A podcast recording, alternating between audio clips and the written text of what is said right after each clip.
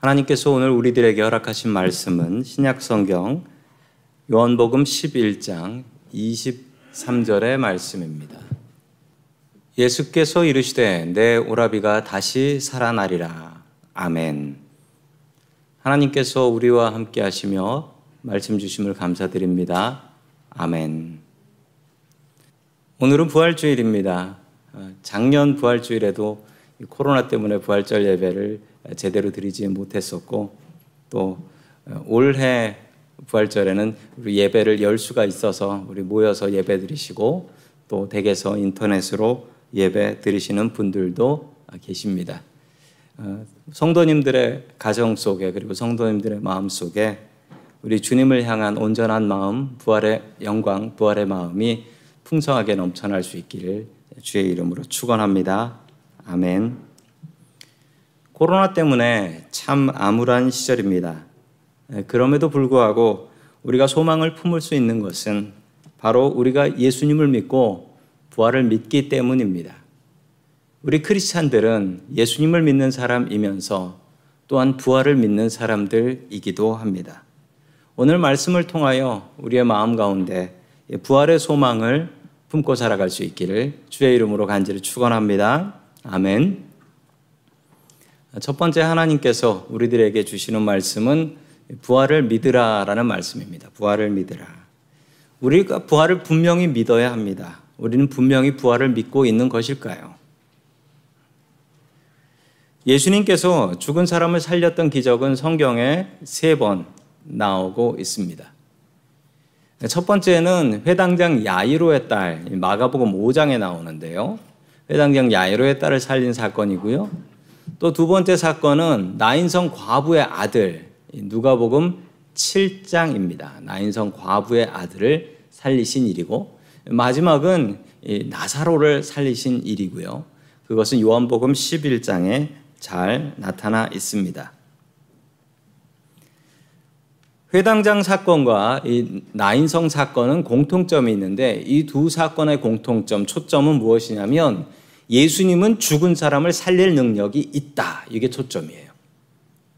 다른 것은 없고 그냥 예수님의 능력이 정말 대단하시다라는 것이 첫 번째, 두 번째 사건의 초점이고요. 마지막 세 번째 나사로의 사건은 초점이 완전히 달라요. 예수님께서 살리실 수 있는 능력은 이미 입증이 되었고 그 다음에 다른 사람들의 믿음에 더욱더 관심이 있으십니다. 우리 요한복음 11장 25절과 26절 말씀 같이 봅니다. 시작. 예수께서 이르시되 나는 부활이요 생명이니 나를 믿는 자는 죽어도 살겠고 무릇 살아서 나를 믿는 자는 영원히 죽지 아니하리니 이것을 내가 믿느냐. 아멘.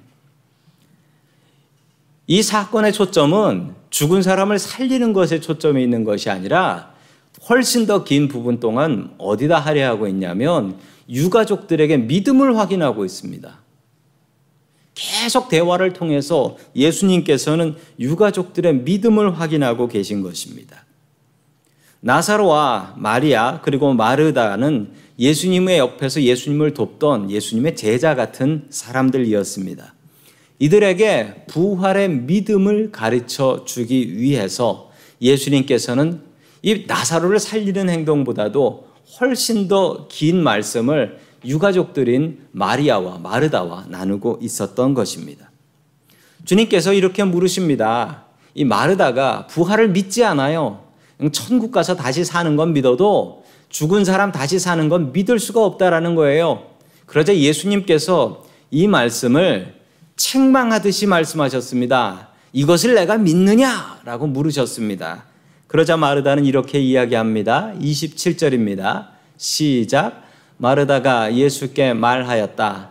예, 주님. 주님은 세상에 오실 그리스도시며 하나님의 아들이심을 내가 믿습니다. 아멘. 마르다는 억지로 고백을 합니다. 예수님께서 이것을 내가 믿느냐라고 물어보니까 그래서 마르다는 억지로 대답을 하는데 그것을 믿습니다라고 얘기를 했지만 아니 잠시 사이에 그 믿음이 생겼을 리는 없고 마르다는 억지로 이런 고백을 하고 있는 것입니다. 그는 그 이후에도 죽은 사람이 살아난 걸 믿는다기보다 오히려 더 놀라며 어떻게 이런 일이 있을 수 있지? 이런 마음을 갖게 되는 것입니다.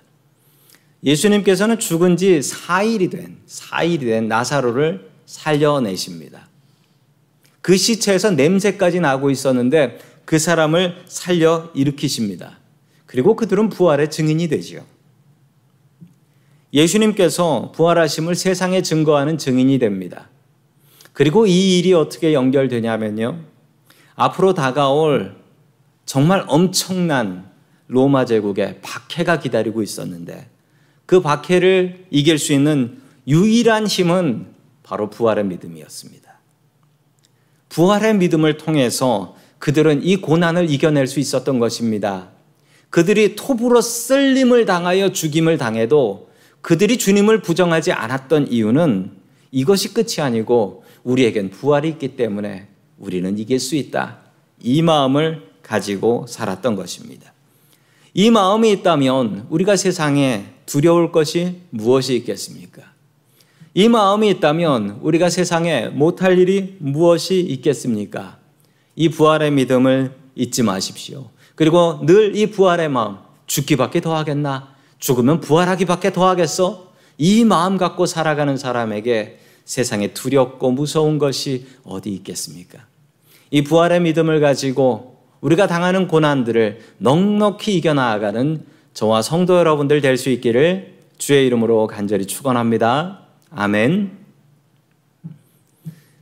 그리고 두 번째, 세 번째는 부활의 증인으로 살았던 두 분 선교사님들의 이야기를 통하여 부활의 말씀을 증거합니다. 두 번째 하나님께서 우리들에게 주시는 말씀은 언더우드 선교사는 예수 부활을 믿었다라는 사실입니다. 오늘 두 분의 선교사님 이야기가 나오고 이 이야기들은 한국에 어떻게 기독교가 전파되었는지를 알 수 있는 이야기들입니다. 1885년 미국 장로교, 우리가 속한 미국 장로교 선교사님이신 이 언더우드 선교사님이 최초로 조선 땅에 들어가셨습니다. 그 당시는 조선이었습니다. 일본의 침략으로 조선 땅은 죽어가고 있었습니다. 그때 언더우드 선교사님은 그 조선 땅에 오셔서 예수와 부활을 전파하시는데 예수와 부활을 전파하면 이 나라가 분명히 살 것이다라고 믿고 들어오셨습니다. 세상에 그 어떤 사람도 조선이 다시 살아날 수 있을 거라고는 생각지 않았습니다. 이미 일본의 식민지가 되어버렸으니까요. 언더우드는 영국 런던에서 태어났고 그 집안은 엄청난 부자였습니다. 뉴욕시에 살고 있었는데요.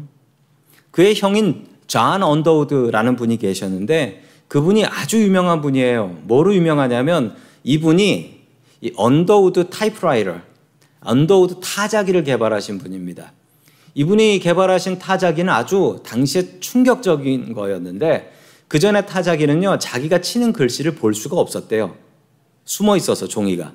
근데 이분이 만든 타자기는 자기가 치는 글씨를 볼 수 있게 만든 최초의 타자기여서 엄청난 돈을 벌었고 그 집안 사람들은 이 일만 해도 평생 먹고 살 수 있었고 이 언더우드도 자기 형하고 같이 타자기 사업을 했으면 엄청나게 부자로 살 수 있었던 사람인데 이분이 조선에 와서 그렇게 고생하다가 50대의 나이에 하늘나라에 가십니다. 언더우드는 14살 때 인도 사람이 와서 강연을 하는 걸 들었습니다. 인도에는 우상이 많고 인도에 복음 전할 선교사가 필요하다. 이 얘기를 듣고 14살 때 다짐을 합니다. 저를 인도 선교사로 보내주시옵소서. 이렇게 기도를 해요. 뉴욕 대학교를 졸업하고 신학교를 졸업했지만 그의 유일한 꿈은 인도 선교사가 되는 것이었습니다. 그 사이에 이런 일이 벌어집니다. 1882년, 1882년에 조미수호 통상 조약이라는 것이 생기게 됩니다. 조선하고 미국이 서로 무역을 하기로 그리고 더 이상 사람 죽이고 전쟁하지 않고 무역을 하는 것으로 조약을 맺습니다. 당시의 그림인데요. 저 그림을 보면 중국 사람들도 나옵니다. 왜 그러냐면 조선 사람들이 영어하는 사람이 아무도 없어서 중국 사신을 데려와 가지고 저 조약을 같이 서명했다라고 합니다. 그리고 이 기념비가 어디 있냐면 우리 샌프란시스코에 있어요. 샌프란시스코 우리 노숙인 봉사하는 그 건너편 공원에 하나가 있고 또 인천 제물포에 또 똑같은 조각물이 하나가 있습니다. 예, 한미 수호 통상 조약 기념비라고 해서 있습니다. 조선이라는 나라가 미국에 처음 알려진 순간이었습니다. 그리고 나서 저 조선에 선교를 하겠다라는 마음을 품은 사람들이 생겼는데 바로 그 사람이 언더우드였습니다. 1882년에 이 조선이라는 나라가 열렸는데 아무도 선교사를 나갈 사람이 없었다라는 것이죠. 이 소식을 듣고 나서 이 언더우드는 고민을 합니다. 내 평생 인도 가려고 준비했는데, 인도 말을 준비했는데, 내가 조선에 가야 되나? 1년 동안 고민하다가 조선 선교사로 자원을 합니다. 그런데 미국 장로교회 선교부에서 조선을 선교를 하긴 해야 되는데 조선 선교를 누가 헌금한 사람이 아무도 없다는 거예요. 그래서 조선 선교 못 보내준다라고 이야기했습니다. 그러던 중에, 그러던 중에 자신이 살고 있는 뉴욕에서 이게 1880년대 뉴욕의 모습입니다. 그 당시 이랬대요. 지금이나 그때나. 얼마나 대단한 도시인지 알 수 있습니다. 뉴욕에 있는 어느 장로교회에서 이 언더우드 선교사님에게 담임 목사로 와달라라고 편지가 왔습니다. 그것도 사례비를 아주 많이 주는 큰 교회였습니다. 언더우드는 뉴욕 사람이었기 때문에 그리고 내가 조선을 가려고 하는데 조선의 길이 막혔고 이 길이 열렸으니 이게 하나님 뜻인가 보다 생각하며 그 자기가 그 담임 목사로 가겠다고 편지를 써가지고 우체통에 갖다 집어 넣으려고 하는데 갑자기 마음속에서 이런 소리가 들리더랍니다. 조선에 갈 사람이 하나도 없으니 조선은 이제 어떻게 할까? 이 소리가 자기의 마음속에 들리더래요. 그래서 이 언더우드 선교사님은 그 편지 안 집어넣고 찢어버리고 미국 장로교 선교부에 다시 돌아갔습니다. 그랬는데 그 사이에 기적 같은 일이 벌어진 거예요. 그 뉴욕 대학교의 교수님이신 옐린 우드라는 교수님이 계신데 그분이 1250불 엄청나게 큰 돈입니다. 지금으로 하면 1250불을 조선 선교로 헌금을 하셨대요. 그 사이에. 언더우드는 너무 기뻐서 이제 조선 선교사로 갈 수 있다. 너무 기뻐가지고 누구에게 찾아가냐면 자기 결혼하기로 약혼한 약혼한 피앙세가 있었는데 피앙세한테 가서 자기가 조선 선교사를 가겠다라고 이야기를 합니다. 그러다 이 약혼녀가 이렇게 물었습니다. 뭐라고 물었냐면 조선에서는 무엇을 먹고 사나요? 라고 이야기했습니다. 그러자 언더우드가 내가 그건 잘 모르겠어. 라고 얘기를 했어요. 그러자 약혼녀가 다시 이렇게 묻습니다.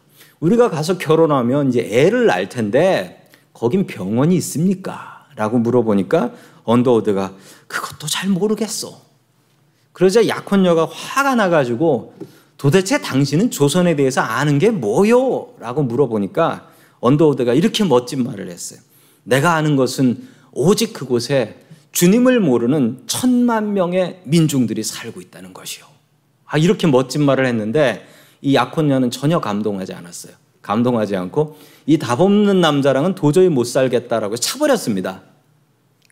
그래서 언더우드는 1885년 4월 5일, 오늘은 4월 4일이죠. 부활절 오후 3시에 인천 제물포항에 들어옵니다. 26살의 청년 언더우드가 최초로 이 조선 땅에 선교사로 들어온 것입니다. 조선 땅에 부활의 기쁨을 가르치기 위해서 특별히 부활절 날, 그날 조선 땅에 들어오셨습니다. 그리고 조선에서 하신 일은 세문안 교회의 원래 모습입니다.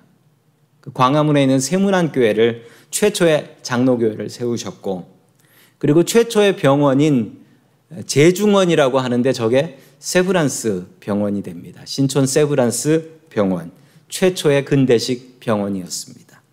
그리고 학교를 세웁니다. 연세대학교를 세우셨습니다. 그의 자손들은 4대에 걸쳐서 135년 동안 조선을 사랑하고 또 저 연세대학교에서 교수가 되고 의사가 되고 그래서 이 한국 땅을 섬기고 있습니다. 조선이라는 땅에 예수와 부활을 가르치기 위해서였습니다.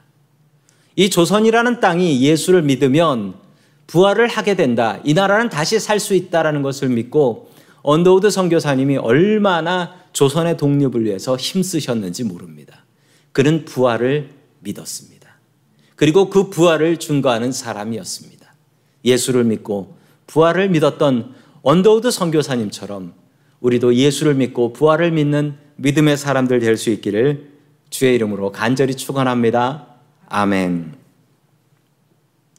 세 번째 마지막으로 우리들에게 주시는 말씀은 모펫 선교사는 예수 부활을 믿었다라는 말씀입니다. 두 번째 선교사님의 이야기는 정말 한국 교회에서 뺄 수 없는 모펫 선교사님이라는 분이십니다. 언더우드 선교사님이 한국에 들어오신 5년 뒤 1890년에 또 우리 미국 장로교에 속하신 선교사님 한 분이 한국으로 가십니다. 이 미국 장로교는 힘을 다해서 조선을 선교했습니다. 조선의 교회를 세우고 병원을 세우고 그리고 학교를 세우기 위해서 최선을 다했던 자랑스러운 교단입니다. 세뮤얼 오스틴 모펫이라는 선교사님이신데 이분의 이름은 한국 이름은 마포 삼열이십니다. 마포 걸레 아니고요. 마포 저 마포 그 마포 분도 아니에요. 저분은 평양에서 선교를 하셨는데 그 자기의 이름을 그 모펫이라고 해서 마포 삼열, 세뮤얼이라고 삼열 이렇게 이름을 지으셔서 한국 사람들은 이분을 마포 삼열 선교사님이라고 불렀습니다.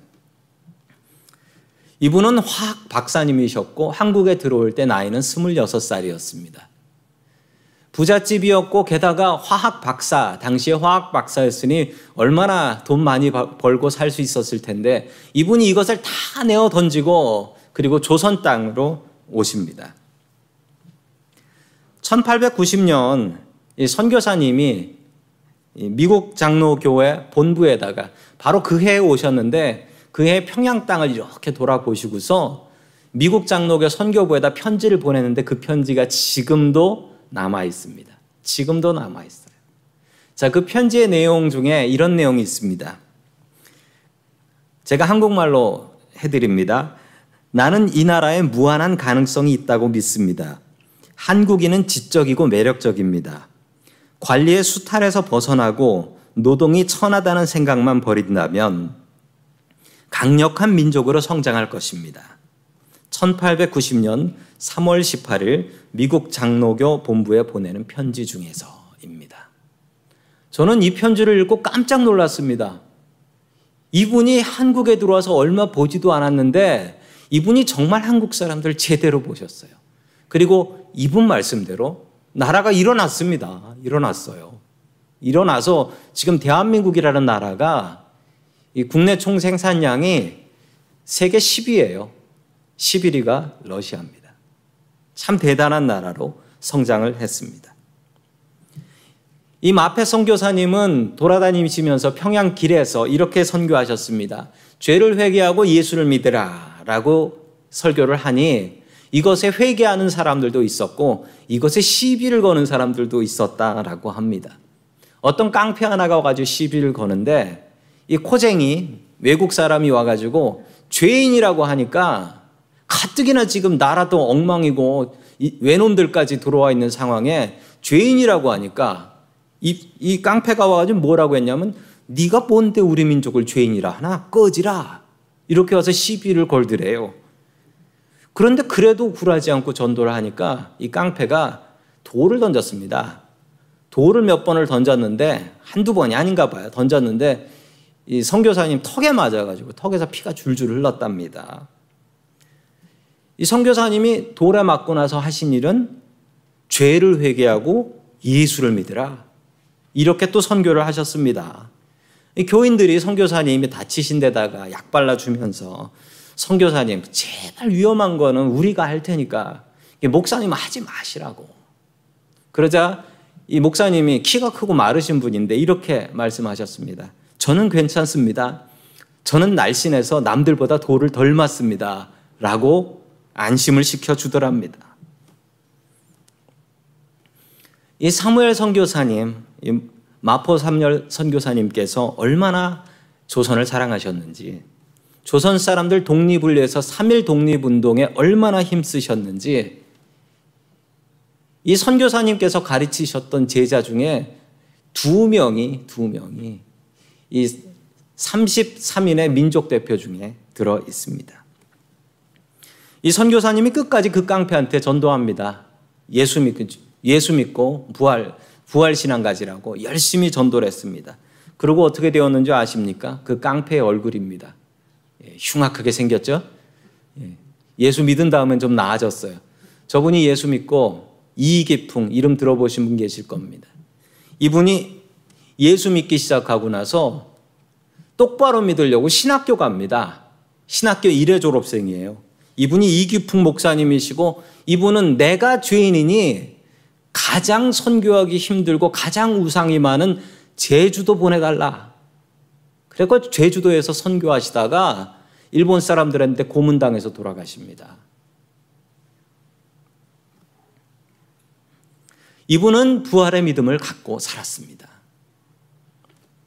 마포 삼열 목사님 1901년에 여관방에 여관방 한 군데에 들어가셨는데 그 여관방에서 내가 여기에 교회 세워야겠다라고 마음 먹고 널다리골 교회를 세우십니다. 그 널다리골 교회가 커져서 저 평양 장대현 교회라는 교회가 됩니다. 미국 장로교에서 이 교회를 위해서 헌금을 하고 그리고 강사들을 보내주어 이곳에서 신학교육을 시작하게 되는데 그래서 첫 번째 졸업생이 1907년에 나오게 됩니다. 평양신학교 1회 졸업생들이고 저 중에 한 분이 아까 이기풍 목사님이셨고 또 3.1운동을 주도하신 길선주 목사님도 저 중에 계십니다. 그리고 마포 삼열 목사님이 어, 초대 총장님이셨습니다. 그리고 저는 94기 졸업생이고요.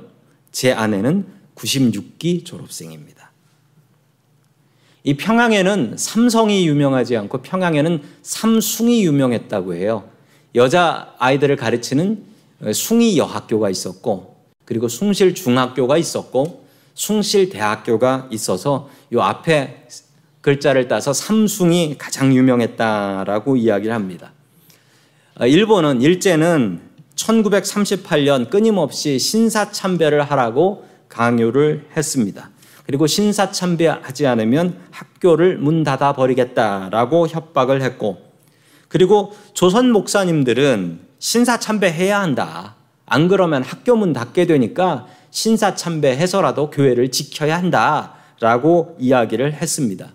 그런데 이 마포 삼열 선교사님 자진해서 학교 문을 닫아 버리셨습니다.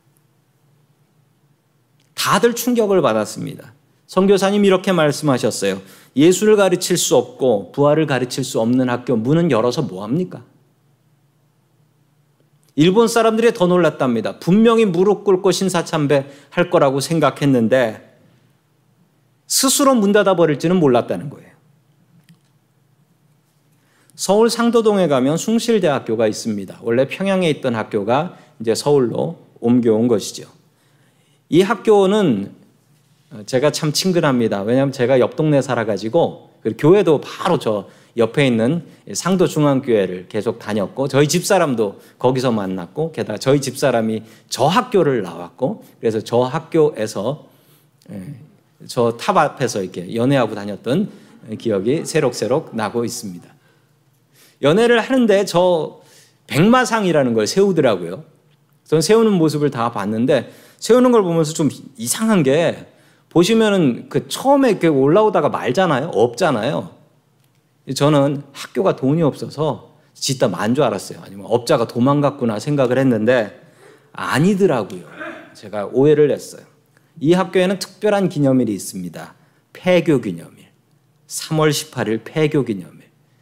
1938년 3월 18일 학교 문 닫은 것을 기념하는 기념일입니다. 저 없는 부분은 학교 문 닫았던 기간이더라고요.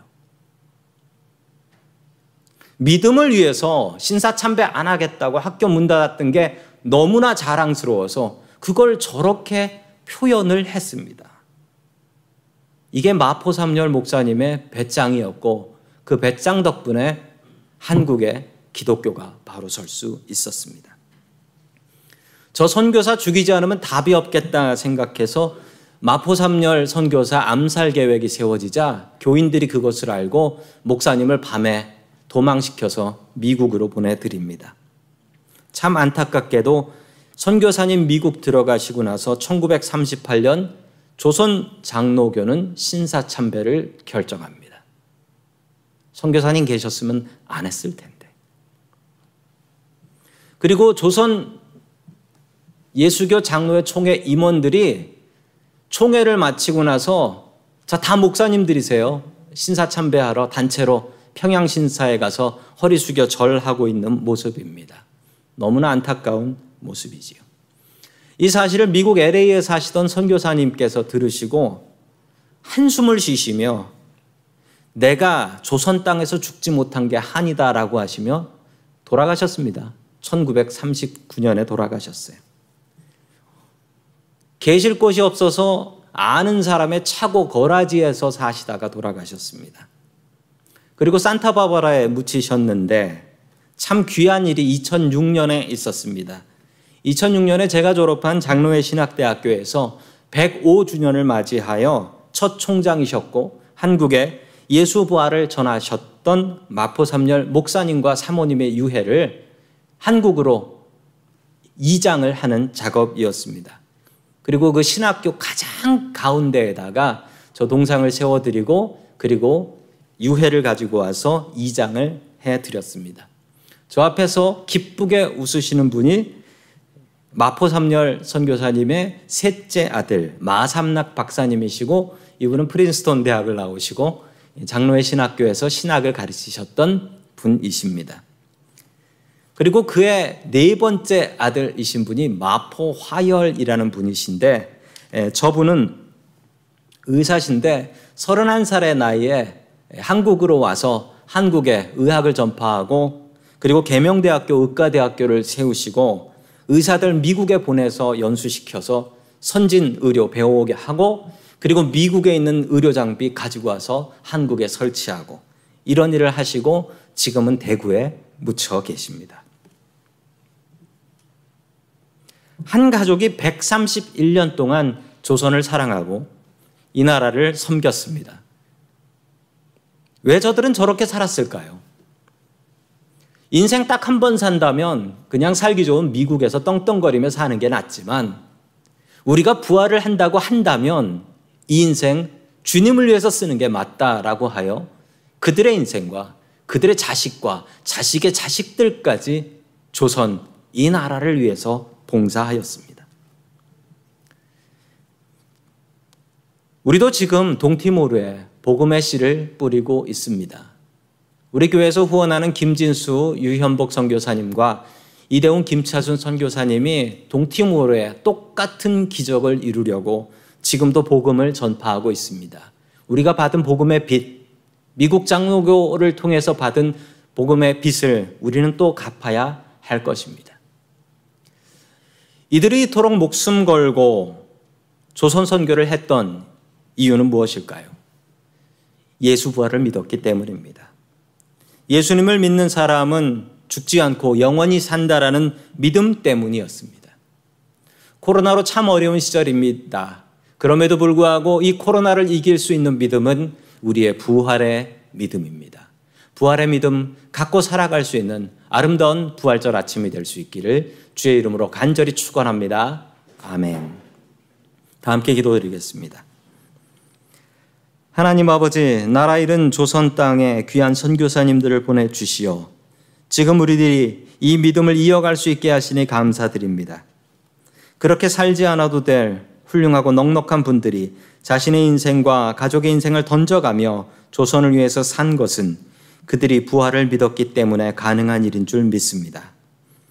주님, 우리들은 부활의 믿음이 없어서 이 땅에서 당하는 고통에 쉽게 지치고 쉽게 넘어집니다.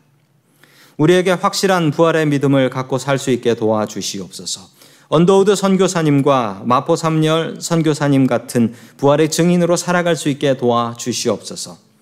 동티모르에서 삶을 불사르며 선교에 최선을 다하는 김진수 유원복 선교사님과 이대훈 김차순 선교사님에게 복 내려 주시고 특별히 이번에 수해를 당한 이대훈 선교사님의 에스더 비전 센터와 함께하여 주시어 놀랍게 다시 일어날 수 있게 도와 주시옵소서.